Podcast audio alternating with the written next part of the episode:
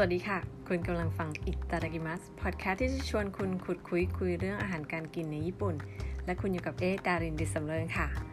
EP นี้นะคะ อยากจะมาเล่าให้ฟังเรื่องพิพิธภัณฑ์เกี่ยวกับอาหารที่เคยไปมานะคะสำหรับ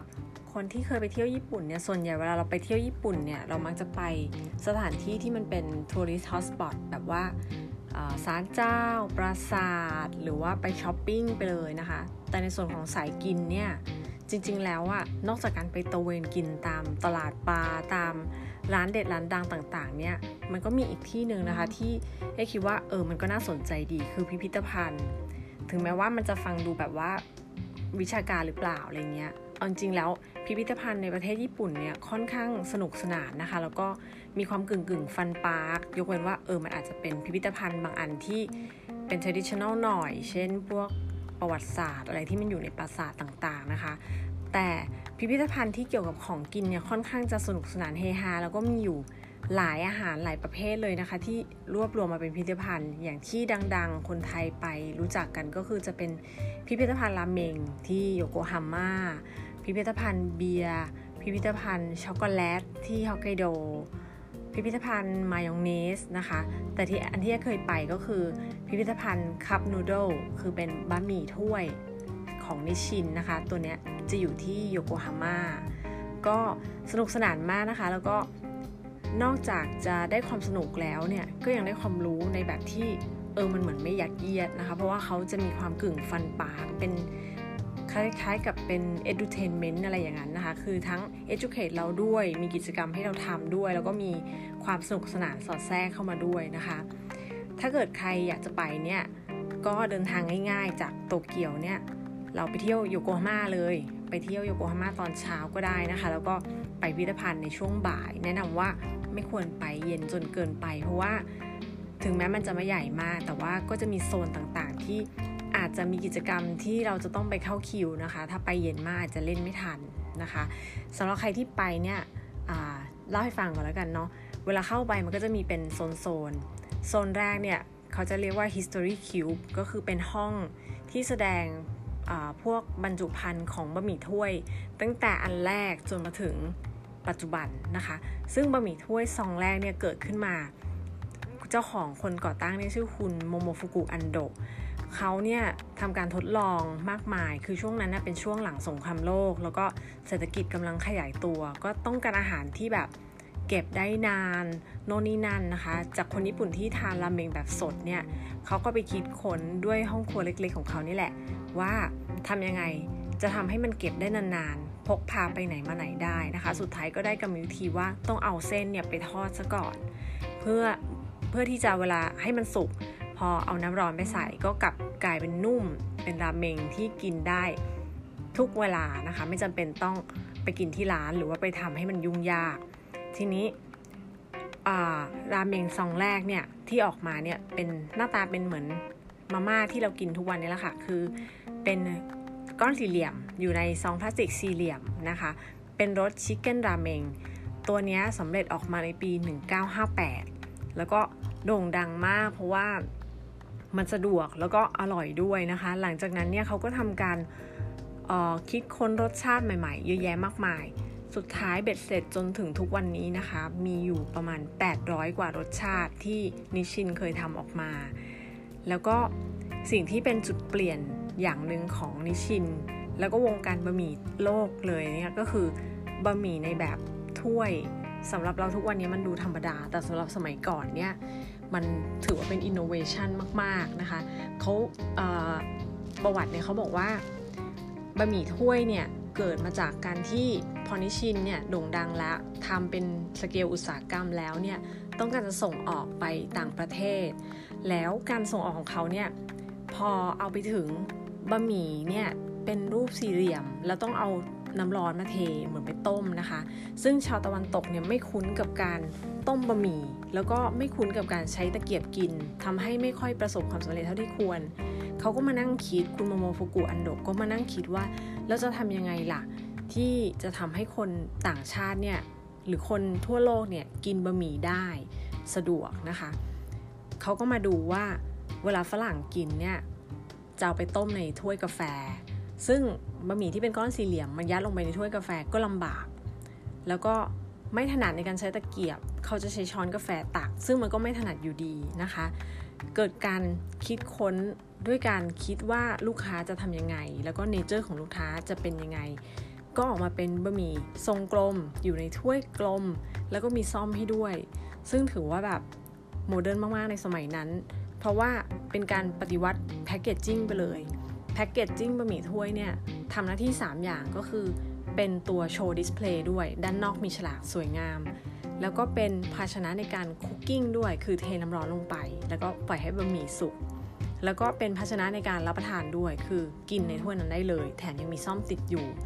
ก็เลยทำให้นิชินเนี่ยประสบความสำเร็จมาก ๆ กับบะหมี่ถ้วยนะคะ สามารถส่งไปทั่วโลกได้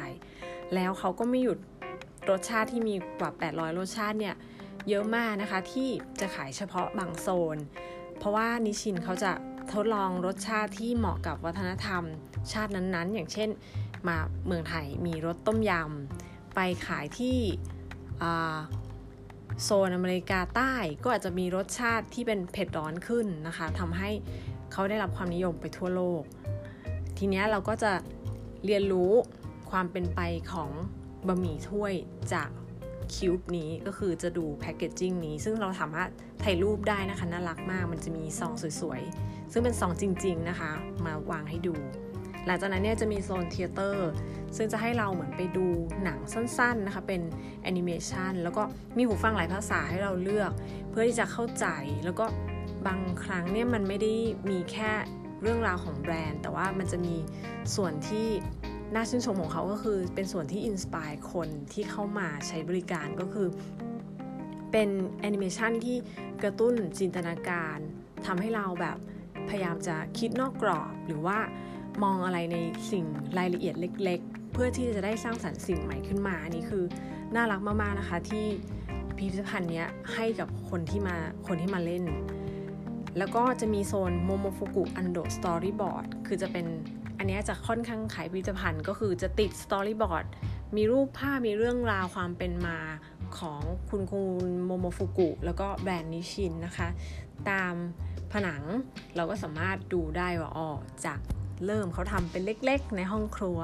แล้วก็ไปขยายเป็นอย่างนี้อย่างนี้อย่างนี้พัฒนาจนมาถึงทุกวันนี้ได้ยังไง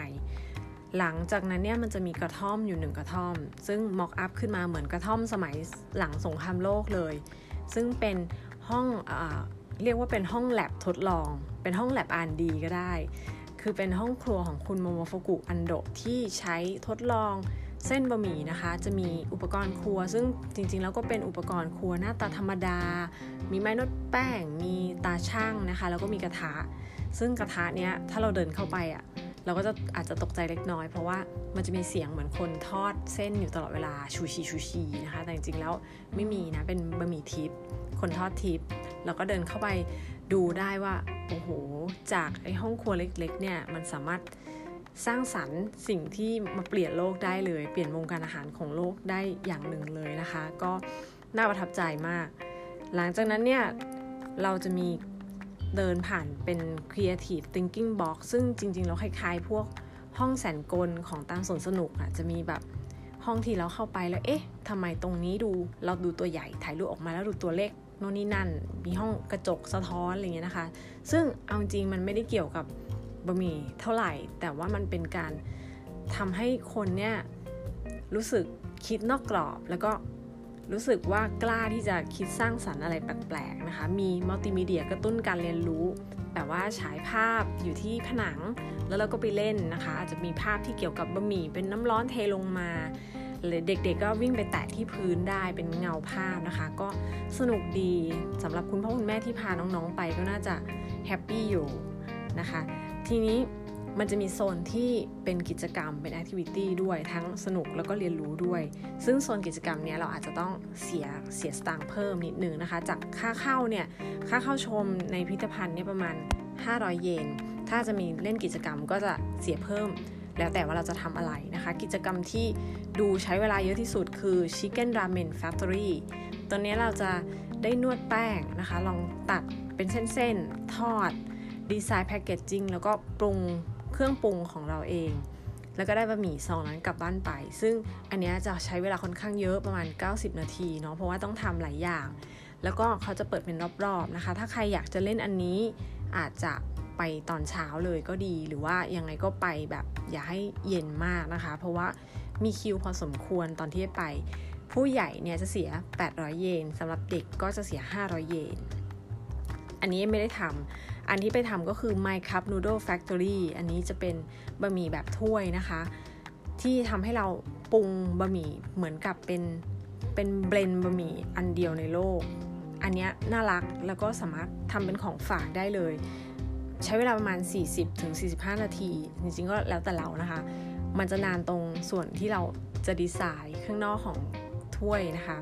อันดับแรกเขาจะให้เราอะไปกด ในตู้เหมือนกับตู้ตู้กดน้ำของญี่ปุ่นนี่แหละ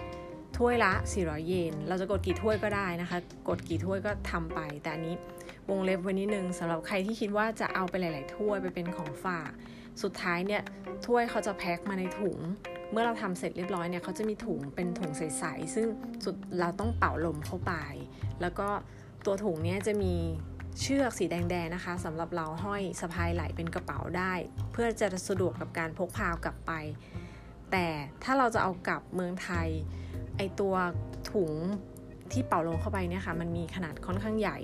เกะกะในกระเป๋าสุดท้ายเราจะต้องปล่อยลม แล้วก็เอาบะหมี่เนี่ยเสื้อผ้าห่อยัดเข้าไปในกระเป๋าเดินทาง เพราะฉะนั้นถ้าจะซื้อสัก สองสาอันก็โอเค แต่ถ้าเยอะกว่านั้นอาจจะต้องดูที่ในกระเป๋าของเรานิดนึงนะคะ ว่าเราจะสามารถแบกกลับเมืองไทยโดยที่มันไม่บีแบนได้หรือเปล่าอะพอเรากดถ้วยออกมาได้แล้วมันจะเป็นถ้วยเปล่าๆยังไม่มีบะหมี่นะคะ เขาจะให้เราไปตกแต่งถ้วยของเราก่อน โดยที่จะมีแบบตรงนั้นจะรู้สึกเหมือนโรงเรียนอนุบาลที่มีเด็กวาดรูปกันเยอะๆ จะเป็นโต๊ะเล็กๆ แล้วก็มีสีวางไว้ให้ แล้วก็จะมีตัวพวกตัวอย่าง รสชาติที่เราจะได้ตักลงไป ในขั้นตอนต่อไป เราก็จะดูว่าเออเราอยากใส่รสอะไรบ้าง แล้วก็เขียนลงไปในถ้วยนั้น หรือว่าเราอาจจะเขียนไม่เกี่ยวเลยก็ได้ เป็นของฝากก็จะเขียนความในใจอะไรลงไป ก็แล้วแต่ระบายสีให้สวยงามนะคะเพื่อเมื่อเสร็จแล้วเนี่ยก็จะเดินไปในโซนที่ลักษณะคล้ายๆโรงอาหารหรือร้านฟาสต์ฟู้ดคือมีเบ้าๆเบ้าๆแบบพวก รื่องปรุงนะคะ กับท็อปปิ้งให้เราเลือก เราจะเลือกน้ำซุป เขาจะมีให้เลือก 4 น้ำซุป เป็นน้ำซุปที่ฮิตฮอตของนิชินก็คือ chicken นะคะ หรือว่าเคอรี่หรือว่าซีฟู้ดแล้วก็ chili tomato นะคะ เราก็บอกเขาอ่าเอาอะไรเขาก็จะตักใส่ลงไปในถ้วยให้ หลังจากนั้นก็มีท็อปปิ้งจะมีให้เลือก 12 อย่าง ก็จะเป็นพวกของอบแห้งนะคะ พวกผักอบแห้ง แฮมปูอัดข้าวโพด แล้วก็มี ลูกชิ้นที่เป็นแผ่นๆเหมือนคามาโบโกะแต่เป็นหน้าตาเป็นหน้าลูกเจี๊ยบที่เป็นโลโก้ของชิคเก้นราเมงนะคะ ชื่อฮิโยโกะจัง อันนี้ก็น่ารักแล้วก็ตักมาเลือกเลือกเขาตักให้เสร็จปุ๊บบะหมี่ถ้วยของเราเนี่ยก็จะถูกส่งเข้าไปบนสายพานเล็ก ๆ ซึ่งเราเราตามไปดูได้นะคะ มันจะเป็นห้องกระจกใส วิ่งวิ่งวิ่งวิ่งไปแล้วเราอะจะต้องทำหน้าที่หมุนหมุนหมุนหมุนหมุนให้ น่าจะเป็นจำไม่ผิดเป็นการ seal เนาะสุดท้ายบะหมี่ก็จะออกมาเป็นของเรา เขาก็จะใส่ถุงให้เอากลับบ้านไปนะคะน่ารักมากแล้วก็เอากลับไปเป็นของฝากหรือจะลองเอามาทานเองก็ได้ว่า เอ๊ะ เรา blend ออกมาดีหรือเปล่าเนาะแต่จริงๆแล้วก็รสชาติมันจะคล้ายๆกันนะคะ ในส่วนของอีกอันนึงที่เป็นกิจกรรม อันนี้จะดูเป็นกิจกรรมสำหรับเด็กน้อยนิดนึงคือเป็น Cup Noodle Parkส่วนนี้จะเป็นเหมือนสนามเด็กเล่นเลยแหละ แต่ว่ามันก็มีกิมมิค คือว่ามันจะเป็นสนามเด็กเล่นที่ทำสมมุติว่าเราอะเป็นเส้นบะหมี่ที่เดินทางไปในโรงงาน เราจะลงหม้อทอดยังไง เราจะไปตามสายพานยังไง มันก็จะเป็นอุปกรณ์การเล่นของเด็กๆ อย่างเช่นบอบอลหรือว่าไซเดอร์นะคะ ก็สนุกดีทำให้เด็กๆน่ะได้ลองเปลี่ยนมุมมองว่าถ้าฉันเกิดเป็นเส้นบะหมี่ ฉันจะเดินทางยังไงนะ จาก โรงงานนี้เข้าไปสู่ถ้วยนะคะ ก็ใช้เวลาประมาณ 30 นาที อันนี้มีค่าใช้จ่าย 400 เยน ก็ถ้าใครที่ไปเที่ยวแถวโตเกียว หรือว่าไปเที่ยวโยโกฮาม่าอยู่แล้วก็แนะนำนะคะให้ลองไปเที่ยวดู เพราะว่าสนุกสนานแล้วก็นอกจากได้ความรู้ความสนุกแล้วเนี่ยมันยังให้แบบเหมือนอินสปายเราด้วย ไม่ว่าใครที่จะพยายามคิดหาธุรกิจหรือคิดงานอะไรเนี่ยบางที การได้อินสปิเรชันดีๆเนี่ยมันก็ทำให้เราคิดอะไรดีๆออกเนาะแล้วก็คุณโมโมโฟกุอันโดก็เป็นตัวอย่างของคนที่ใช้ความพยายามมากมาย ใช้ความสังเกต แล้วก็ไม่หยุดที่จะค้นคว้านะคะพัฒนาทำให้เขาอะทุกวันนี้ก็ยังเป็นแบรนด์บะหมี่อันดับหนึ่งเหมือนกันในทั่วโลกเลย เอาละค่ะ ถ้าเกิดใครสนใจนะคะ พิพิธภัณฑ์อาหารอันไหนเนี่ยเดี๋ยวอีกหน่อยจะหามาเล่าใหม่สำหรับวันนี้ขอบคุณที่ติดตามฟัง แล้วพบกันใหม่ EP หน้า สวัสดีค่ะ